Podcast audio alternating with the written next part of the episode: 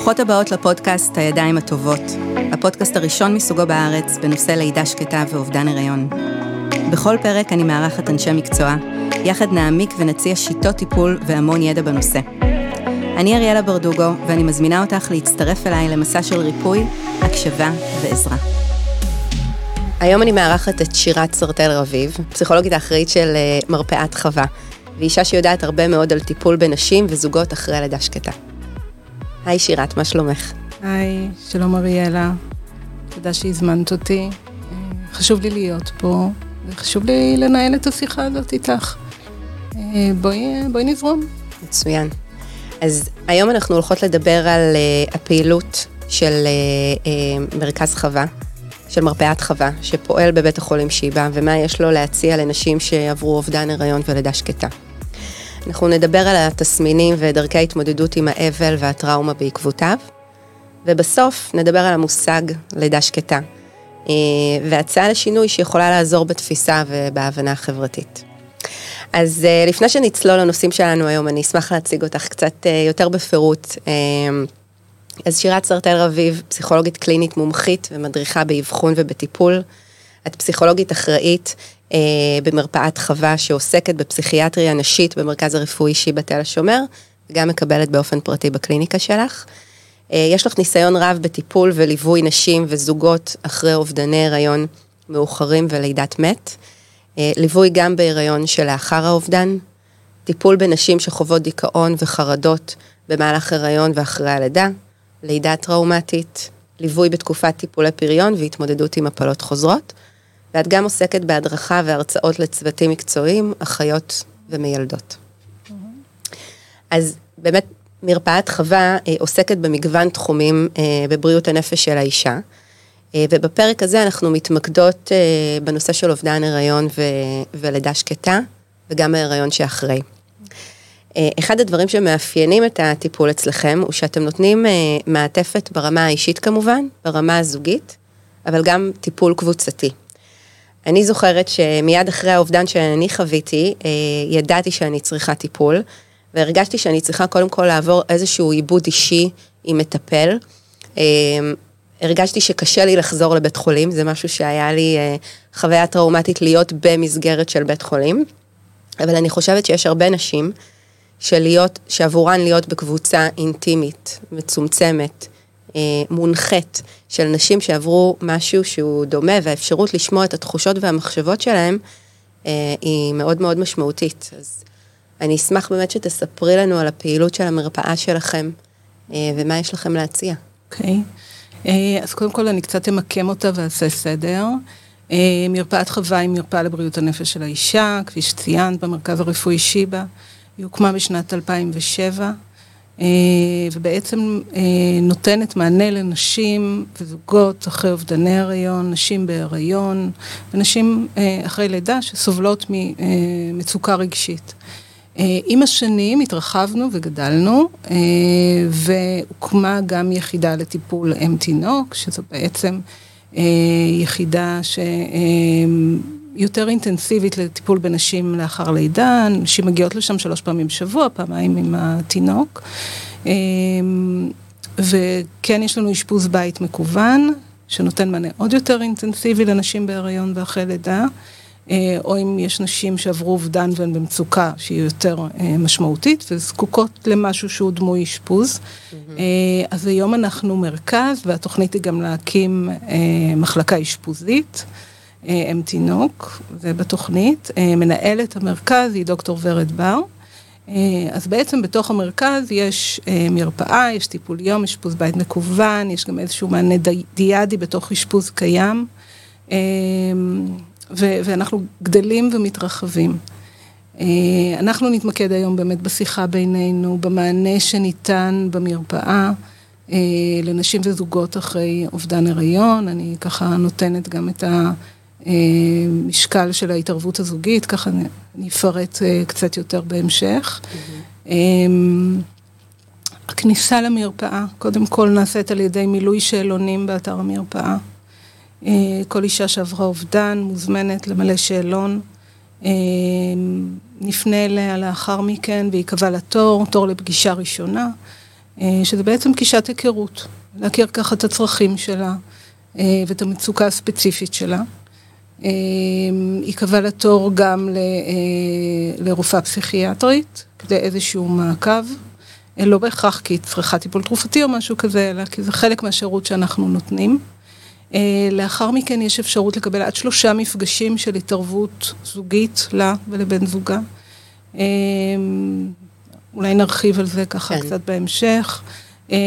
יש אפשרות להצטרף לקבוצה, ככה הזכרת את הקבוצה, הקבוצות שלנו הם מסוגים שונים, יש כל מיני סוגים של קבוצות, ואנחנו מוצאים את המענה מאוד מאוד יעיל ומאוד תומך לנשים שעברו אובדן, ההנחיה היא הנחיה מקצועית, באמת של מנחות ומטפלות בעלות ניסיון, ונוצרים קשרים מאוד מאוד יפים בתוך הקבוצה, בין אנשים בקבוצה, קשרים של תמיכה וחיזוק והבנה, אפשרות להרגיש לא בודדות בתוך החוויה הזאת, mm-hmm.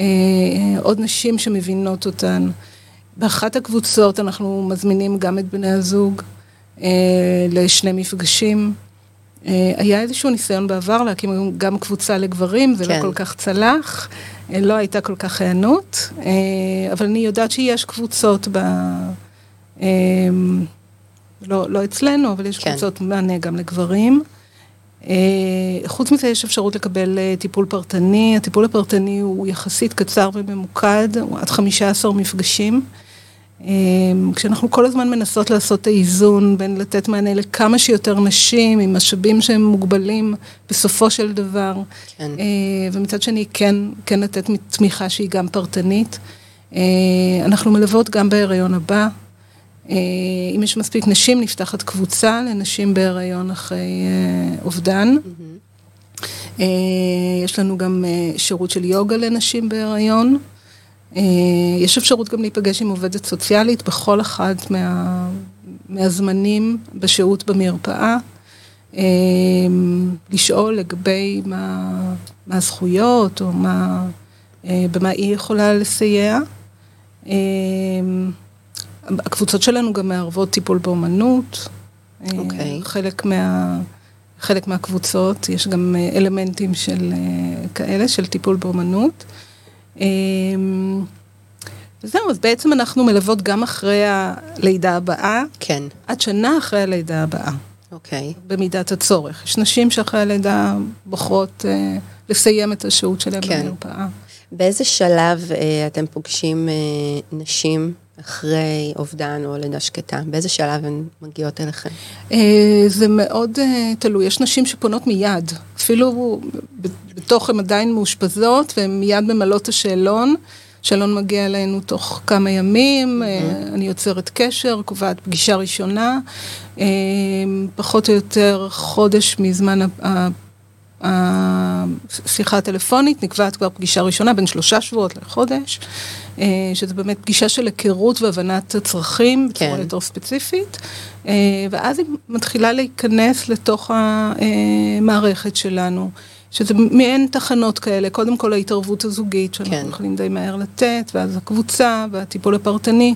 אני יודעת שלפעמים אישה מרגישה שהיא צריכה מהר מאוד את המענה הפרטני. כן. אין לנו יכולת לתת אותו בצורה מיידית, כי יש רשימות המתנה, יש לנו בערך בין 100 ל-120 פניות חדשות כל חודש. וואו. של נשים, מתוכן בין 15 ל-20 פניות חדשות של נשים אחרי אובדן. אה, אז יש המון המון אה, צורך, יש משאבים מוגבלים, כן. אנחנו עושים כמיטב יכולתנו, מנסים להשתפר. זה לא תמיד מושלם, אבל... אה, אז יש מגבלה בעצם של הזמינות, שחשוב לדעת שהיא לא בהכרח מיידית. אה, אה, יש עוד מגבלות? כן, ההגעה היא עד חצי שנה לאחר האובדן, או לאחר כן.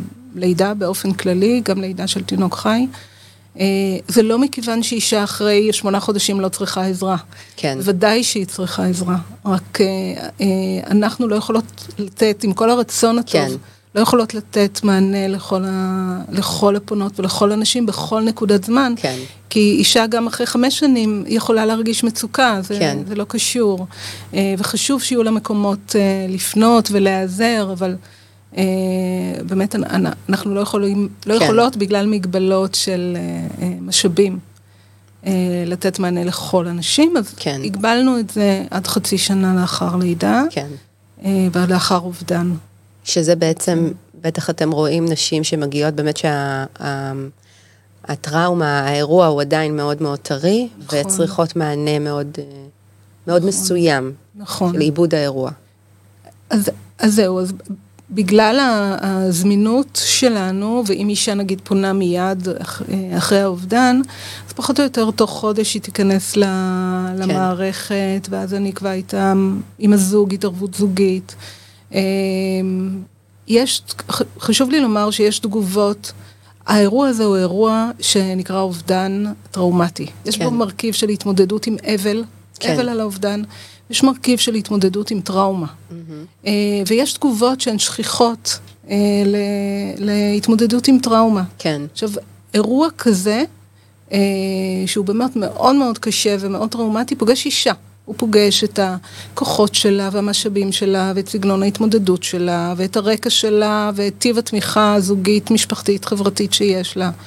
Uh, הוא פוגש אותה עם ההיסטוריה שלה, עם, האוב... עם אובדנים קודמים אם היו, עם טראומות קודמות. Uh, uh, באמת ככה לכל אישה. ולכל כן. זוג יש צרכים ייחודיים שחשוב שנדייק אותם ונבין אותם, וה, והמענה אמור לתת משהו שהוא כמו תפירה אישית כן. לצרכים הספציפיים. Uh, עכשיו, למה אני מתכוונת uh, באובדן טראומטי? האירוע הזה uh, הוא קודם כל מאוד מאוד לא צפוי. כן. ולא נשלט, ומעורר תחושות קשות של חוסר אונים ובלבול, mm-hmm. uh, וכמו שהקרקע uh, נשמטת מתחת uh, לרגליים, ובאמת יכול לחוות כאיום על השלמות. הנפשית כן. של האישה ושל הגבר, אה, גם לפעמים על השלמות הפיזית, אם היה אירוע מסכן חיים בתוך הלידה, שזה גם דברים שאנחנו פוגשות. אה, ומתוך זה ישנן תגובות שהן תגובות נורמליות לאירוע טראומטי. כן. זה מאוד מאוד חשוב לי להגיד. אה, וכחלק מהמפגש הראשוני עם האישה, אנחנו מנרמלות תגובות שעשויות להיות רבות עוצמה ומאוד להבהיל. את יכולה לתת דוגמה של תגובות שהן באמת צפויות, שמישהי שמתמודדת עם זה יכולה להגיד לעצמה, אוקיי, זה צפוי שאני חווה את התחושות האלה, שאני עוברת את הדבר הזה עכשיו. כן, אז קודם כל זה באמת תלוי מהמרחק, מהמרחק מהאירוע. זאת אומרת, אישה שהיא שבוע אחרי אובדן, אה, אובדן מאוחר, שילדה עכשיו תינוק אה, אה, מת ומתמודדת עם זה, סביר מאוד להניח שיהיה הרבה מאוד בכי, עצב, קושי ליהנות, קשיים בשינה, קשיים בתיאבון, פגיעה בריכוז, לא תמצא עניין בדברים. אה, אולי תרצה להתבודד, אולי יהיה לה קשה מאוד להיות לבד. יש הרבה מאוד מופעים לתגובות לטראומה. שוב, תלוי גם מי האישה. כן. אמ, והעוצמות, נשים אומרות לי לפעמים, לא האמנתי שאני יכולה להגיע לכזאת עוצמה רגשית, וגם כן. הגבר אומר, אני, אני מפחד שאני אשתגע, אני מפחד שהיא תשתגע. זה בסדר, זה נורמלי, אני צריך להוציא אותה מזה, אני צריך לאפשר לה לבכות כל הזמן. אה, אז מה שחשוב. לראות שיש איזושהי תנועה לאורך זמן. כן. אה, אה, אז זה בסדר שאישה תבכה שבוע, שבועיים, שלושה, אבל שאולי אחרי כמה זמן היא פתאום תראה שהיא לא בכתה כל היום, אלא היא בכתה רק חמש פעמים ביום. אוקיי. Okay. או שהיא פתאום מצליחה לשמוע מוזיקה, ועד עכשיו היא לא הצליחה לשמוע מוזיקה בכלל. או פתאום היא מצליחה להתרכז באיזשהו אה, פרק קצר בסרט, ב, ב, בסדרה בטלוויזיה, לא כן. סרט, אלא פרק קצר ב... או שהיא מצליחה לנהל איזושהי שיחה ככה שעושה לה קצת יותר טוב. אה, שהיא כן מצליחה פתאום לצאת מהבית, לעשות סיבוב בחוץ, גם אם קשה לה לפגוש אה, אה, אנשים, כן. או בוודאי אנחנו רואות את זה הרבה, קושי לפגוש נשים בהיריון. כן. לפגוש תינוקות קטנים. התמודדות עם החברה, עם הסביבה שידעה ש... נכון, עם מבטים, עם שאלות, כן. עם אמירות שלפעמים נחוות כמאוד לא רגישות ולא אמפתיות, יהיה לכם תינוק אחר, אתם צעירים, תמשיכו הלאה, אל תסתכלו אחורה, כן. טוב שלא הכרתם אותו, כן. אה, ואמירות כאלה שהן יכולות לחוות אה, אה, כלא אמפתיות, ולתת כן. לה תחושה, ולאישה תחושה אה, שהיא לבד, וגם Mm-hmm. בעצם לבן, אה, לבן זוגה, גם לגבר. אז בעצם כן חשוב להגיד, כמו שאמרת, שיש תגובות שהן נורמליות והן צפויות, מהמם. אה, בגלל האירוע שהוא מאוד מפתיע ו- ו- וטראומטי, אבל אם לאורך זמן הסביבה הקרובה, בן הזוג, רואה שאין איזשהו שיפור, יכול להיות ששווה לשקול איזושהי אה, התערבות נכון. כדי לעזור לאישה נכון, באמת נכון. להרים את עצמה ולצאת מהמצב הזה ולראות שלא מתפתח איזשהו נכון, אה, דיכאון, מצב יותר חמור. פוסט-טראומה או אבל כן. מורכב. אה, אני חושבת שחשובה, חשוב שתהיה איזושהי פגישה ראשונה, ואני חושבת שזה כן נעשה בבתי חולים גם, אה, איזושהי פגישה ראשונה עם הזוג, להסביר להם מהם התגובות השכיחות, כן. מהם התגובות הצפויות, אה, מה יכול לעזור עכשיו, אה, ואחר כך הם יכולים לבחור. יש אה, נשים שמעוניינות ורוצות להיות בטיפול פסיכולוגי, כן. אם הן רוצות, חשוב שיהיה להן מענה כזה. ויש נשים שמעדיפות להתחיל לעכל את הדברים עם עצמן, עם לראות חברות. איפה הן נמצאות, כן. כן. אה, עם קבוצות בפייסבוק, או עם, אה, רק עם בן הזוג, או אחות, או אימא, או חברה כן. טובה. ולא מעוניינות מיד בפנייה לגורם מקצועי, שזה ממש בסדר. כן. כי גם צריך לסמוך על אה, החוזק הנפשי, ובסך הכל רוב הנשים אחרי אובדן לא נזקקות למענה מקצועי. אבל מכיוון שפה זה גם אובדן עם מרכיב טראומטי, אז, אז חשוב מאוד לשים לב. אה, ובמידה והאישה מעוניינת, כן, ש, שתהיה לה אפשרות לפנות ו, ולקבל עזרה. ולקבל תמיכה. עזרה. כן. אמ, מה מאפיין התמודדות עם אבל של אובדן הריון בשלבים מוק- מוקדמים? אה, יש הרבה נשים שחוות הפלות חוזרות בשליש הראשון של ההיריון, אה, וכל פעם ישר מנסות להיכנס שוב להיריון ויכולות למצוא את עצמם ככה באיזשהו לופ מאוד ארוך. אז מה- מהניסיון שלך, מה באמת מאפיין את ההתמודדות של האבל בהתחלה? כן. אה, אולי אני אעשה ככה איזושהי חלוקה ככה גסה. אה, כשאנחנו מדברים על לידה שקטה, אנחנו מדברים בעצם על לידה של עובר או תינוק מת. כן, אה, והפלות מוקדמות זה באמת, אה, אה, זה יכול להסתיים או בגרידה, או זה לא מוגדר כלידה, זה מוגדר כהפלה. כן, אה, קודם כל, אם אני מתייחסת לאובדנים המאוחרים יותר, אה, אז האבל הוא אבל שהוא באמת מאוד ייחודי בהשוואה לאבל אה, מכל סוג אחר. קודם כל, הפרידה לא נעשית מ- אה, ממישהו שהיו לנו איתו זיכרונות משותפים, כן. היסטוריה משותפת, אה, חוויות משותפות, אלא הפרידה נעשית מכל מה שאמור היה להיות ולא קרה ולא יקרה איתו, ספציפית.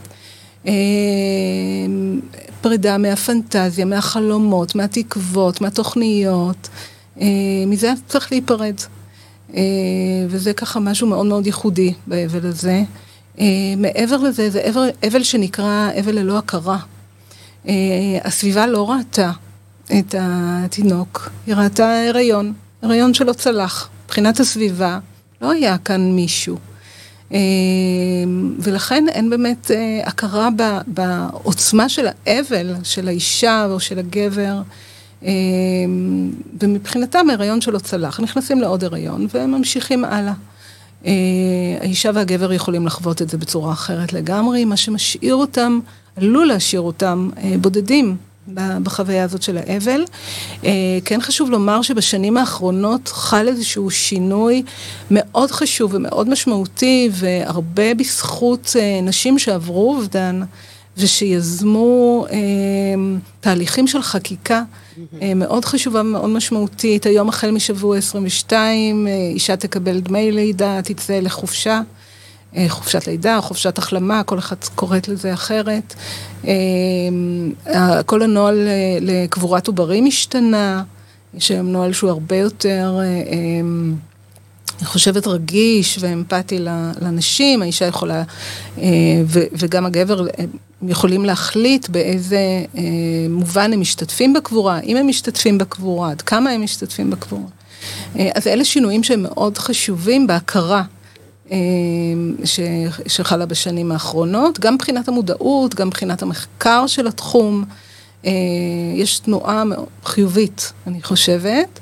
גם מה שאת עושה, זה כן. איזושהי תנועה חיובית בעניין הזה, להנגיש ולתת ככה מקום לאובדנים האלה.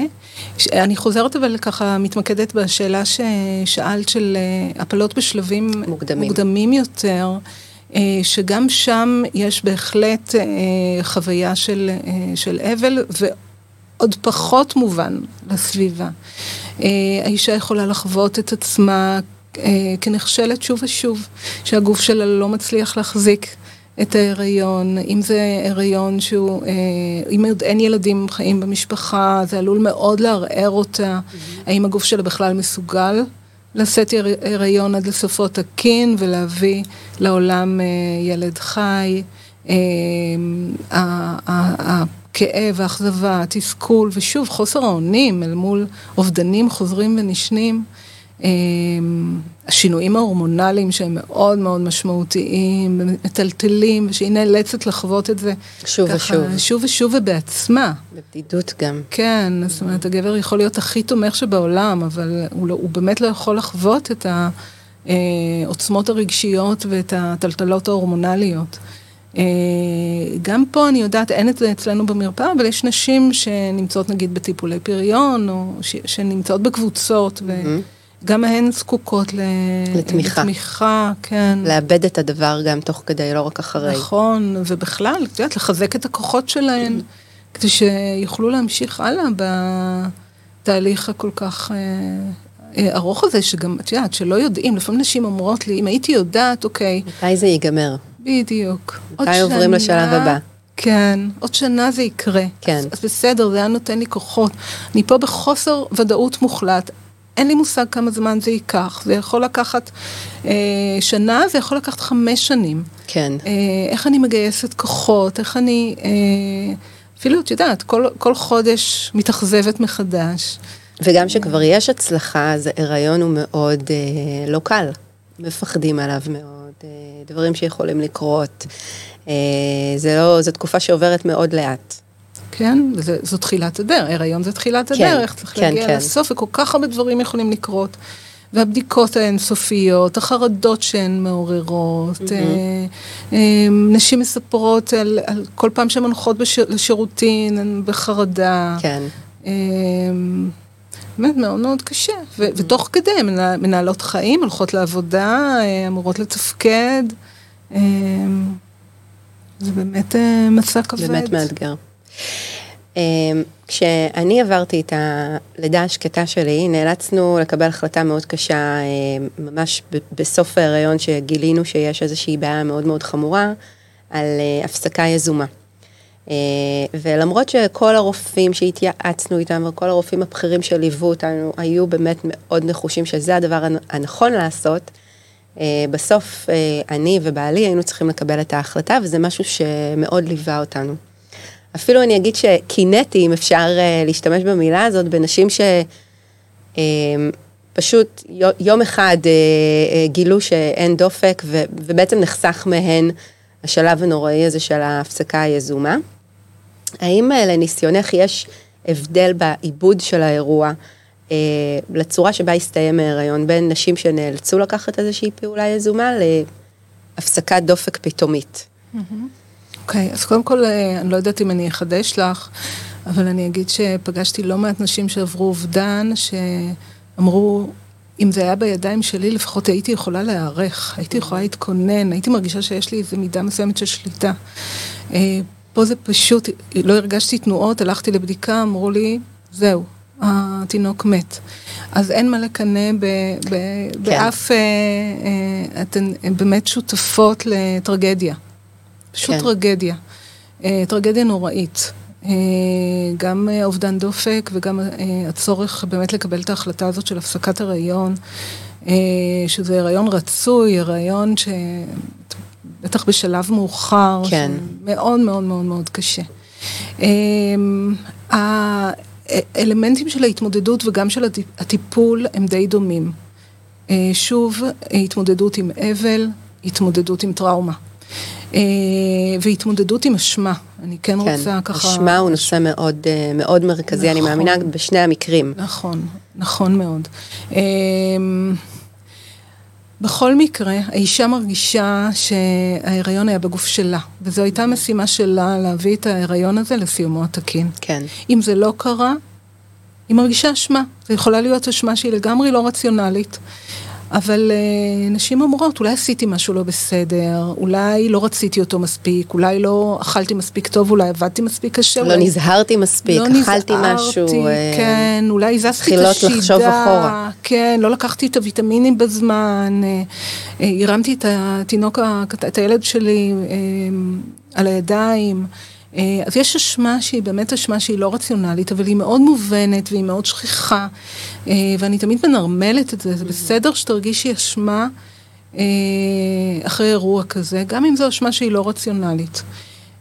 אשמה כזאת יכולה להיות גם באיזשהו מקום אסטרטגיה של התמודדות. כל כך, אני חווה חוסר שליטה שאני מעדיפה להרגיש אשמה, שאם הייתי כן. עושה אחרת, כך ולא. אחרת, בדיוק, אם הייתי עושה משהו אחר, אז זה לא היה קורה, וגם בהיריון הבא אני אעשה משהו אחר וזה לא יקרה. כן. זה לפעמים יותר קל מאשר לחשוב שזה קרה בצורה שרירותית ולא הייתה לי שום שליטה כן. על האירוע הזה, וגם בהיריון הבא לא תהיה לי שום שליטה על האירוע הזה. Mm-hmm. אז לפעמים אשמה היא אסטרטגיית התמודדות, ואנחנו מדברות על זה בטיפול. אוקיי. Okay. במקרה של uh, uh, הצורך לקבל החלטה שהם... את יודעת, לפעמים אני גם שואלת את עצמי, איזו החלטה? זאת אומרת, לא באמת, לא באמת יש לך פה החלטה, כן. זה לא החלטה בין טוב לרע, זה, זה החלטה בין רע לרע. כן. אה, ולפעמים המצב הוא כל כך כל כך קשה שלא באמת יש החלטה. כן. אה, ואז יש אשמה. יש פה אשמה, לפעמים על עצם המומים, אם מתגלה ממצא גנטי למשל ב... בעובר, ונמצא שהאישה נשאית או שהגבר נשא לממצא הזה, אז יש קודם כל אשמה על העברת הגן הפגוע, למשל, כן. הפגום.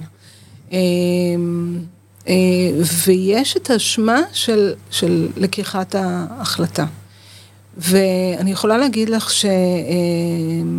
שבטיפול ההתמודדות עם אשמה והפחתת חוויית האשמה היא אתגר גדול. כן. אתגר גדול בטיפול.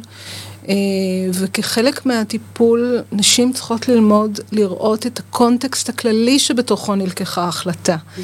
אה, זה לא החלטה בין ילד בריא להפסיק את ההיריון, את ההיריון, זה החלטה בין ילד... זאת אומרת, כל הזמן לזכור שהייתה פה בעיה לזכור. חמורה, ו... ולא באמת הייתה כאן אולי החלטה. בדיוק, בדיוק. אה, היה פה הקשר, כן. הייתה פה טרגדיה, הטרגדיה היא בעצם זה שאת נאלצת, את ו...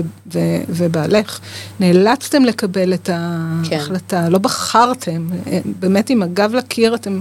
עכשיו באירוע הטרגי הזה. כן. ומה האופציה בעצם? אה, אז לזכור את זה בתוך הקונטקסט, mm-hmm. לזכור שגם אתם הייתם אה, קורבן של מציאות קשה. ונאלצתם וגם העובר היה קורבן של מציאות וגם קשה. וגם העובר, נכון, וגם העובר היה קורבן פה. וללמוד לסלוח. כן. ללמוד לסלוח לעצמך. אה, לקבל את המציאות הקשה. ו... וזה תהליך, אני אומרת כן, את זה, זה אבל זה תהליך, וזה זה מאוד תהליך. לא פשוט, אה, ולפעמים זה לוקח אה, זמן בתוך טיפול. כן. שוב ושוב, אישה מבינה את זה בצורה רציונלית, אבל רגשית היא עדיין מרגישה כן. מאוד אשמה. כן חשוב אה, לזהות את זה בתוך הטיפול, כי אשמה עלולה לעכב תהליכים של אבל ותהליכים של התמודדות עם הטראומה. אה, אז, אז אם יש שם ככה אה, גרעין קשה של אשמה, כן. חשוב מאוד להתייחס אליו. אה, ולהציף אותו ולדבר על זה. להציף אותו, לדבר, כן, לטפל, לפתוח. גם בהתמודדות ושוב. הזוגית. גם. של הבעל.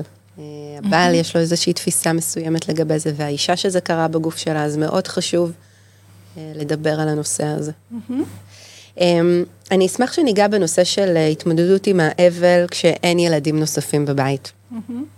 כשאני עברתי את הלידה השקטה, אחד הדברים המשמעותיים שהחזיקו אותי ואת בעלי, ובאמת נתנו לנו המון המון כוחות, זה הבן שלנו, בן השלוש שחיכה לנו בבית.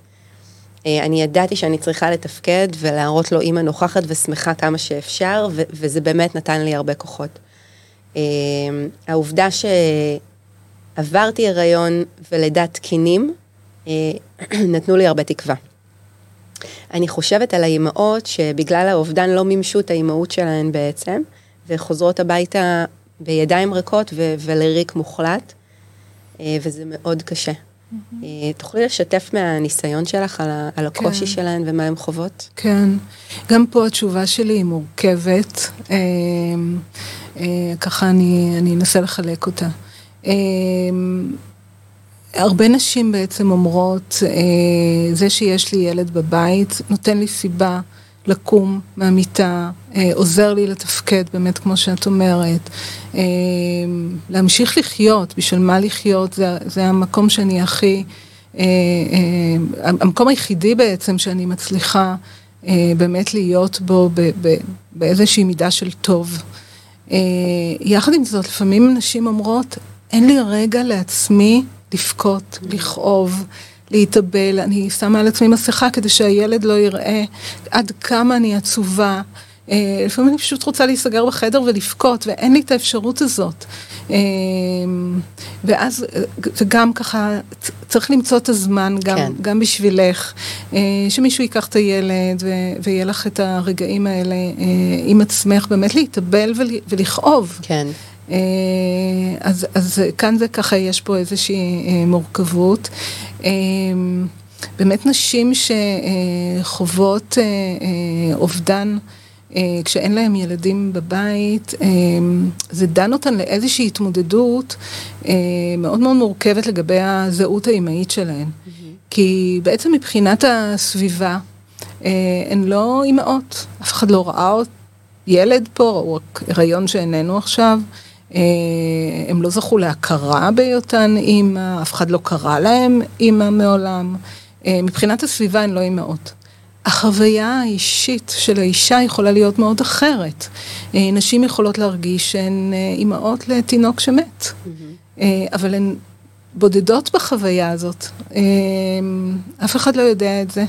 לפעמים גם נשים אומרות לי, אה, אף אישה עם ילד לא עברה את מה שאני עברתי, שזה בעצם לאבד את הילד. אז אני לא רק אימא, אלא אני אימא של, אה, שנאלצה להתמודד עם האובדן של הילד שלי. כן. אה, וזו חוויה מאוד קשה, ולפעמים ככה באמת במהלך של טיפול, האישה אומרת, התינוק שלי אולי מת, אבל אני לא מתה כאימא. Mm-hmm. ומבחינתי, אני אימא שאיבדה ילד.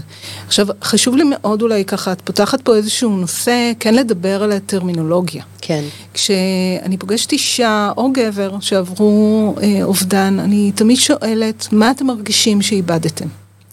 אה, ויכול להיות כאן באמת איזשהו מרחב גדול של תגובות ותחושות, וחשוב לתת מקום לכל המרחב. כן.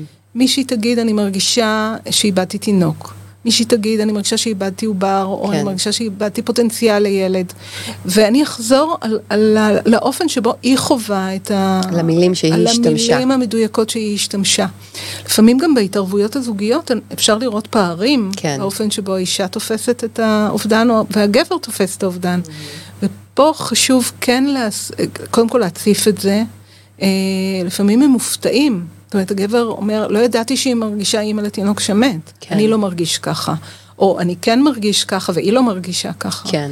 אה, אז חשוב להבין איפה כל אחד אה, עומד מהבחינה הזאת, איך כל אחד חווה את האובדן האישי שלו, ולא לנסות להביא את האישה למקום של הגבר, או הגבר למקום של האישה, אלא כן. לכבד את האופן האחר שכל אחד אה, חווה את האובדן, וגם בטיפול.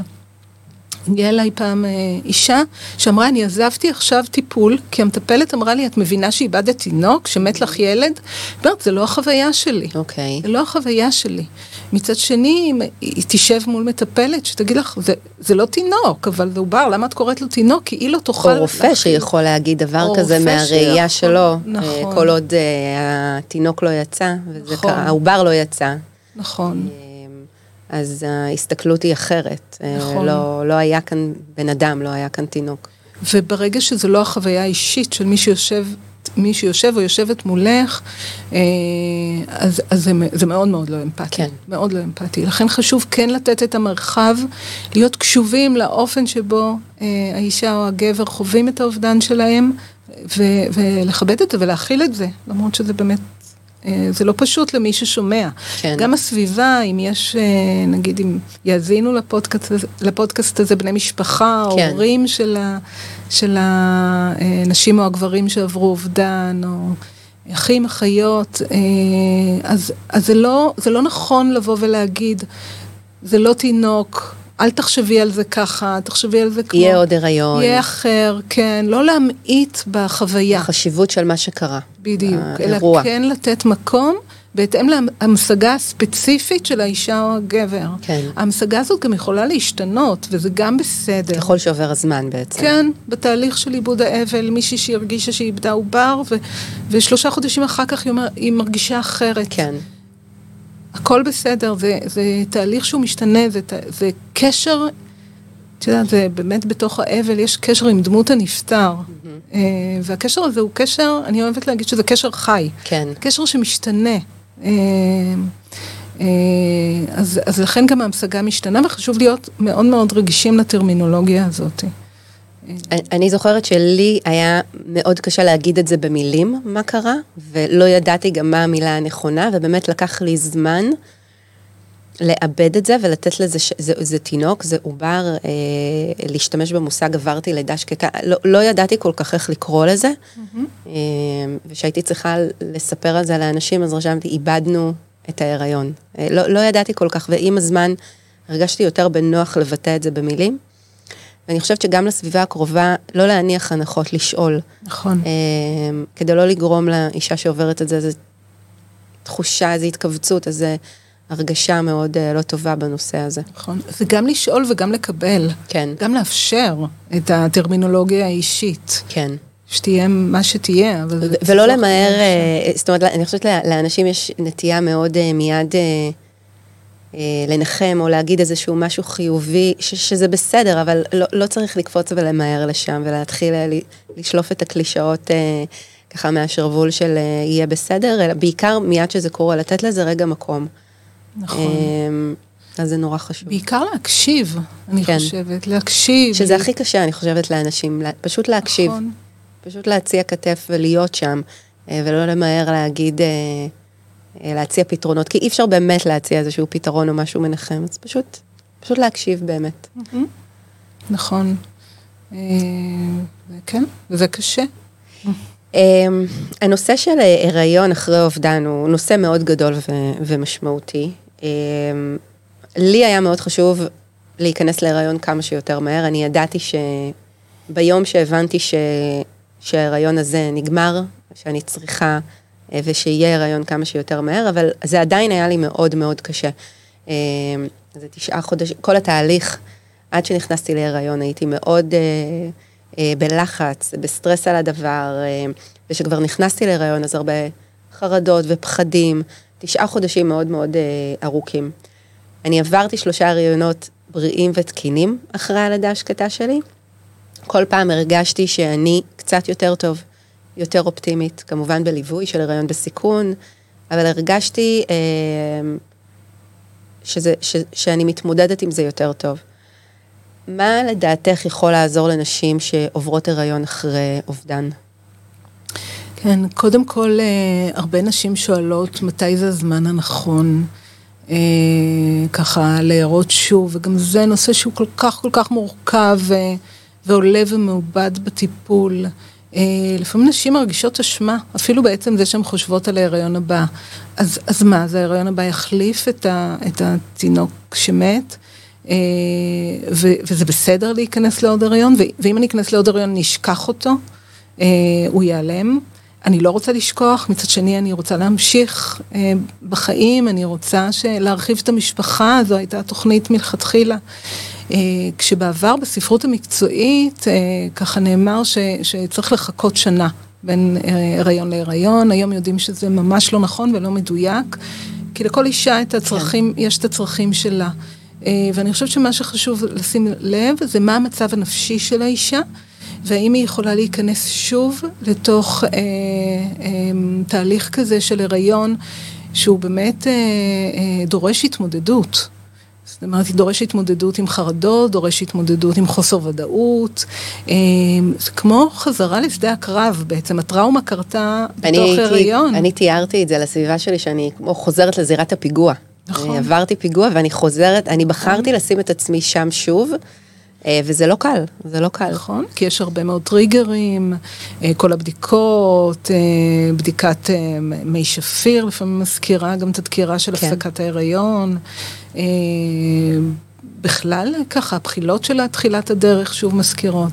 אז האישה צריכה להרגיש שיש לה את הכוחות ואת התמיכה אה, הזוגית, המשפחתית, המקצועית, אה, לחזור ולהתמודד שוב עם הריון ועם כל החרדות שהוא עלול להציף. ו... וכיום בעצם, אה, כפי שאמרתי, זה, אין איזשהו פרק זמן מוגדר, אלא באמת התחושה והמצב הנפשי של האישה, ומידת התמיכה הזוגית, כן. ש, שנמצאה כמאוד מאוד חשובה ויעילה באמת בכל המחקרים. אה, להיכנס עוד פעם לחוויה הזאת. אה, אז הריון אחרי אובדן מאופיין ברמה גבוהה יותר של חרדות. גם אה, מערכת הבריאות תופסת אותו אחרת, כמו כן. שאמרת, הריון בסיכון, יותר מעקבים, יותר בדיקות, גם הרופא שיושב מולך, הוא ער לאובדן שעבר, כן. הוא יותר אה, רגיש לזה. הרבה יותר ערני, יותר, כן, בעצם זה מקבל אור שונה. חרד, כן, כן. כן. יכול להיות שהוא ישלח לו יותר בדיקות. Mm-hmm. לפעמים נשים אומרות לי, אני מרגישה שהוא שולח אותי לבדיקות על סמך האובדן הקודם, ולא על סמך ההיריון הנוכחי כן. שהוא תקין לגמרי, אבל כן. יש כל הזמן בדיקות לשלול דברים שלא יהיה כמו בהיריון הקודם. כן. אה, וזה גם יכול ליצור איזשהו אה, סטרס, כי בדיקות מצד אחד הן אולי גם מרגיעות, אבל מצד שני הן גם מלחיצות. מלחיצות לקראת כל בדיקה, אני זוכרת שהייתי מאוד במתח אה, לקראת הבדיקה, כן. לקראת הבדיקה, לקראת התוצאה אחר כך. כן. באמת ככה זה, זה לא פשוט. גם הסביבה מגיבה אחרת. אמ, לפעמים המשפחה מעדיפה להתעלם, עד שזה, לשמור על עצמה עד שזה לא קורה, אז אני לא, לא שואלת אותך על הבדיקות. כן. ומצד שני, יכול להיות הרבה תשומת לב, נגיד אה, אה, נשים שמספרות לי שהן... נגיד מספרות ל, ל, למשפחה שהן בהיריון אחרי אובדן, אז כולם ככה יכולים לשמוח ולהגיד מזל טוב, מזל טוב, והיא אומרת, זה לא מזל טוב, אני בכלל עוד לא שם, כן. זה עוד כל כך רחוק, זה כל כך לא כמו שאני מרגישה, אז לפעמים מעדיפות לא לספר. לא לספר עד שלב מאוד מאוחר שכבר אי אפשר וכבר... אה, בדיוק, ולהסתיר, וללכת עם בגדים ארוכים, ולא כן. לקנות שום דבר, ולא לדבר על זה, ולהימנע מלהיקשר להיריון, ולא לצפות, אלא להפך, לחשוב כל הזמן שהולכת לקרות קטסטרופה, ואז אני מתכוננת. לנתק את עצמי רגשית, ולשים על עצמי עול של כל מיני אה, אמונות טפלות, או כל מיני דברים שאני לא אעשה ככה, כי אז כשעשיתי ככה, וכשלבשתי את המכנס הזה בבדיקה, אמרו לי משהו רע, אוסף של דברים ש... של חשיבה מגית, כן. שאולי נותנת לנו איזושהי שליטה בסיטואציה. מדומה. אבל היא באמת מדומה, כמו שאת אומרת. כן. אבל אנחנו צריכות להיאחז במשהו. נכון, נכון. אז זה אסטרטגיות התמודדות, אוקיי? בסיטואציה ש, אה, שאין בה שליטה ואין כן. בה ודאות, אז כל אישה מוצאת לה את האסטרטגיות ההתמודדות שלה. אה, אני כן אגיד שלפעמים מגיעות אליי לקליניקה נשים שמכחישות את ההיריון עד שלבים מאוד מאוד מאוחרים. ואז אני כן אה, תופסת עמדה שהיא קצת יותר אקטיבית בלהנכיח את ההיריון. אם את בשבוע 30 ומבחינתך אין הריון... את מנותקת רגשית מנותקת בעצם. מנותקת רגשית מה... וזה עומד לקרות. וזה קשה. זה יושב שם. האם נכון. באמת אפשר להיות מנותקת רגשית מהרעיון שקורה בתוך הגוף שלנו? אני חושבת נכון. שלא באמת. את צודקת מאוד, כי אם יקרה משהו, את תתרסקי כך או אחרת. נכון, בכל מקרה. Okay, אוקיי, כן. אה, אז חלק מהתהליך הטיפולי הוא כן להנכיח את ההיריון הזה, כן להאמין שיכול להיות לו סיום אחר מההיריון הקודם, כן להתחיל ממש בקטנה ובהדרגה, להתכונן. לחשוב עליו, כן קצת לפנטז, כן קצת לדמיין, כן אולי לעשות, אה, אה, אם לא עשית, קורס הכנה ללידה, כן לפנות, יש מרכזים בבתי חולים שהם אה, ככה, הם קשובים יותר לאירועים טראומטיים שעברה האישה, פגישה עם מיילדת, mm-hmm. יכולה להיות פגישה עם מיילדת, אני יודעת שבשיבא יש לנו את... אה, מרכז את לא לבד, בבלינסון, מרכז יובל, שזו פגישה מיילדת שיכולה לתת ככה איזשהו מענה ו, ולחשוב לקראת על הלידה. הלידה. לקראת הלידה, כן, לקראת הלידה שעומדת להיות. כן. כן חשוב להנכיח כן. את זה שיש בו הריון כן. ועומדת להתרחש לידה, כדי שכן תהיה התקשרות גם עם התינוק החי כן. שעומד כן. להיוולד. ושהצוות יוכל לעזור לאישה ברגעים האלה שהם תמהיל של רגשות, שמחה, פחד, נכון. חרדה, אה, הכל ביחד, וחשוב לתת להם אה, לעזור. נכון, ולהבין. ועצב. אה, לפעמים נשים מסיימות מעקב אחרי שנולד התינוק כן. הבא, ולפעמים לא, לפעמים צריך עוד תמיכה אחרי, כי זה עוד קפיצה בתהליך ש- ובעיבוד של האבל. כן, מבינה איפה התינוק המת, איפה התינוק החי, איך כל אחד תופס את המקום הנכון, כמה ילדים יש לי, כן. אה, מי הבכור, את יודעת, כל מיני שאלות ש... שעולות וחשוב לתת להן זה גם. מעבר מאוד דרמטי מחרדה ופחד ומחשבות ל... רגע, קרה פה משהו טוב, יש לי תינוק, אה, אפשר להירגע, אפשר לקחת אוויר ולהירגע. אה, ולהתרכז רגע בטוב, זה לא תמיד קל לעשות את המעבר הזה, וצריך לתת גם לדבר הזה מקום. נכון, לשמוח בתינוק החי. כן. יש מקרים שהם באמת מקרים של יותר מקרי קצה, אה, שהאישה מרגישה שהיא היא בנתה מאוד שהתינוק החי יחליף את כן. התינוק המת, ואז היא נוכחת ש, שהחור עדיין שם. אמ, ושלכל אחד יש את המקום שלו, וצריך לראות שלא מתפתח שם גם סיבוכים של כן. אבל שהוא מורכב. לפעמים זה, זה תקופה שבתוך כל השמחה צריך לשים לב מה המצב הנפשי של האישה כן. אחרי אז, הלידה. אז באמת גם בקשר לדבר הזה, במאמר שלך, אה, את מציינת שיש מחקר שנעשה בשנת 2001, שמצא שהסיכון להימצאות סימפטומים פוסט-טראומטיים בהיריון אחר אובדן עומד על 20 אחוז. אה, והיום באמת יש יותר מחקרים ומדברים על הקשר הזה.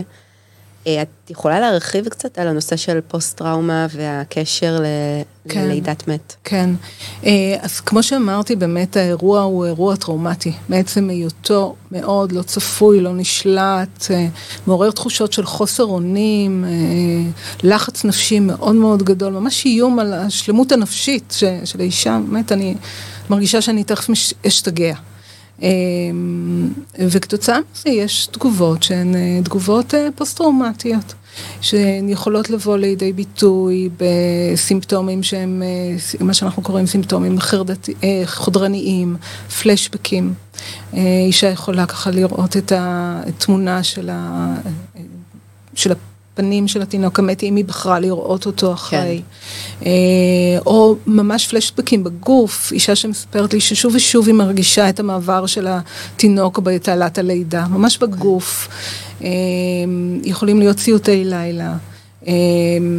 יכולות להתפתח הימנויות, הימנויות מלחשוב, הימנויות מ, אה, מלדבר על מה שקרה, הימנויות מהתנהגות, לא רוצה לראות שום דבר שמזכיר לי.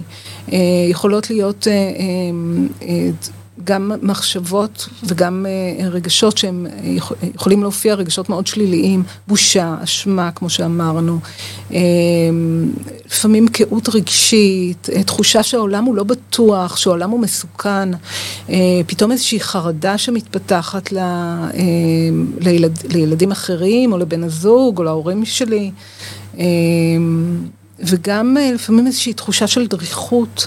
אה, ערנות יתר, אה, קפיצה ככה מכל דבר. אה, אז אלה הם סימפטומים פוסט-טראומטיים. אצל כל אישה זה יכול להופיע אה, באיזה מופע אחר, יש המון מופעים. אוקיי. אה, זה יכול להופיע ברמות חומרה שונות. אה, כשזה קרוב לאירוע זה יהיה בעוצמות גבוהות יותר. אנחנו מצפים שזה ילך ויפחת ככל שאנחנו מתרחקים מהאירוע. זה כן מאוד חשוב. אוקיי. לראות שיש איזושהי ירידה בעוצמה של הסימפטומים. זאת אומרת, אם היא חווה סיוטי לילה שבועיים אחרי האובדן, זה לא אותו דבר היא- כמו אם היא חווה סיוטי לילה חצי שנה אחרי האובדן. יש הבדל. אה, ואני חושבת שזה מפתיע חוקרים, גם בארץ וגם בעולם, המידה של התסמינים הפוסט-טראומטיים אחרי אירוע כזה, כי נטו באמת לייחס את זה לחיילים, כן. או לפיגועים. ופחות לאירועים מילדותיים ולסוג כזה של אובדן. אז זה חשוב להכיר את זה, ולהבין שבאחוז מסוים באוכלוסייה זה נמצא, ולהיות ערנים, באמת, אני חושבת, נכון. לסביבה הקרובה ובני הזוג. ואם כמובן צריך איזושהי התערבות או עזרה, אז, אז מאוד חשוב לקבל אותה. כן. כן, כן. ואם האישה בעצמה מרגישה שהיא כבר לא מזהה את עצמה, או שזה מתחיל לצאת משליטה, להרים דגל אדום ולתת לסביבה נכון. לעזור. זה מאוד נכון, חשוב. נכון. אז, אז באמת אה, ככה, הרצון של האישה הוא מאוד אה, משמעותי כאן. אה, אם את רוצה עזרה, תפני. כן. פשוט תפני. ואם את צריכה שמישהו יעזור לך לפנות, אז תבקשי שמישהו יעזור לך לפנות. אני מקבלת הרבה פניות גם מבני זוג, כן. מאמהות לפעמים, של נשים שעברו אירוע כזה, מחברות. כן. שמתעניינות עבור חברה שלהן. אמ, אנחנו נסיים בעוד איזשהו, אה, אה, ככה, נושא אחרון שמדבר על הטרמינולוגיה. אמ, וקראתי ככה משהו מעניין במאמר שלך על, ה, אמ, על המושג הזה לידה שקטה. אה, ואת כותבת שלידה שקטה היא לא שקטה, היא דוממת. אמ, וכחלק מההגברה של המודעות למשמעות של לידה של ילוד מת, אה, את מציעה לשנות את המינוח, אה, שאולי זה יעזור גם קצת בתפיסה של החברה. אז אני אשמח שתספרי לנו קצת על זה. כן, אני, אני פשוט uh, ככה הרמתי איזו מחשבה כזאת באוויר, uh, כי העניין של הטרמינולוגיה, כפי שדיברנו עד עכשיו, היא מאוד מאוד משמעותית. היא ייחודית והיא סובייקטיבית, וכל אישה תבחר לעצמה איך היא מגדירה לעצמה את האובדן. אם זה אובדן הריון, או איבדתי תינוק, או איבדתי עובר, או מה עברתי בעצם. היא צריכה להחליט, ו- וצריך שיהיו לה את האופציות. בעצם לידה שקטה זה מונח פופולרי, תרגום, זה לא מונח רפואי, זה תרגום של המונח סטילברס כן. באנגלית, אה, שמשום מה בחרו לתרגם את זה ככה. אה, חשבתי ש, שדוממת, יש בזה משהו גם מכניס את המילה מת, גם את המילה דממה, גם את המדממת. יש בזה ככה משהו שהוא יותר חזק. אולי אה, המונח לידה שקטה קצת משקיט את כל החוויה, אבל אני, אני השארתי את זה כ, כמשהו, הפרחתי כן. בלון לחשיבה, אה, כדי באמת לפתוח מרחב. כל אחת תגדיר לעצמה את האובדן איך שהיא בוחרת, כן. איך שהיא רוצה, איך שהיא מרגישה.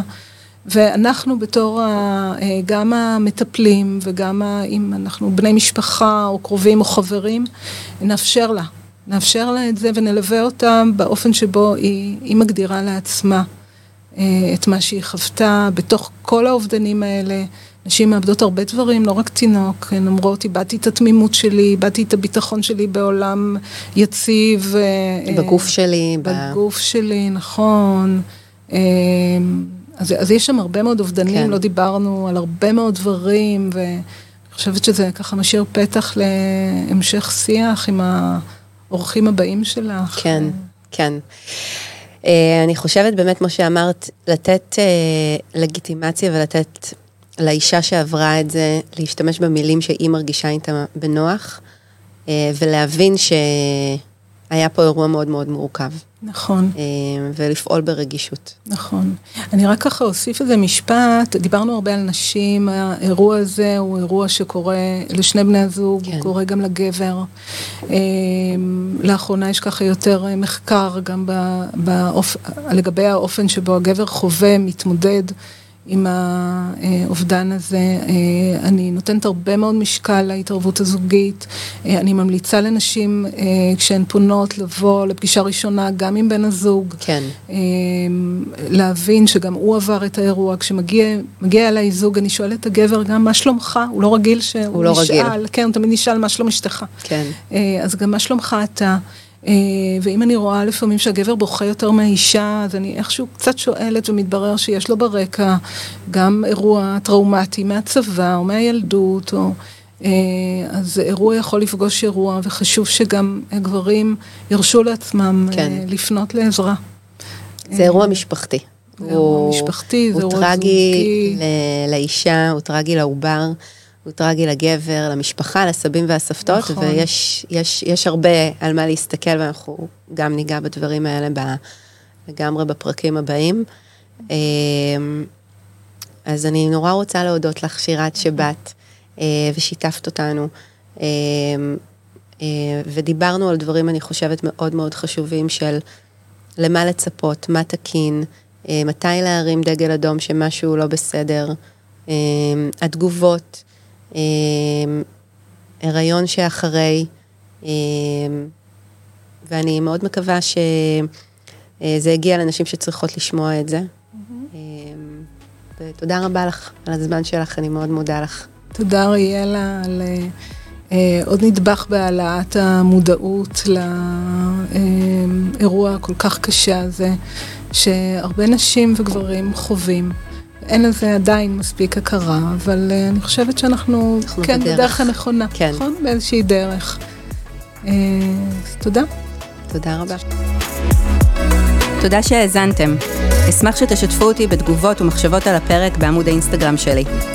אם אהבתם ואתם רוצים לתמוך בפודקאסט, תפרגנו בדירוג גבוה. נתראה בפרק הבא.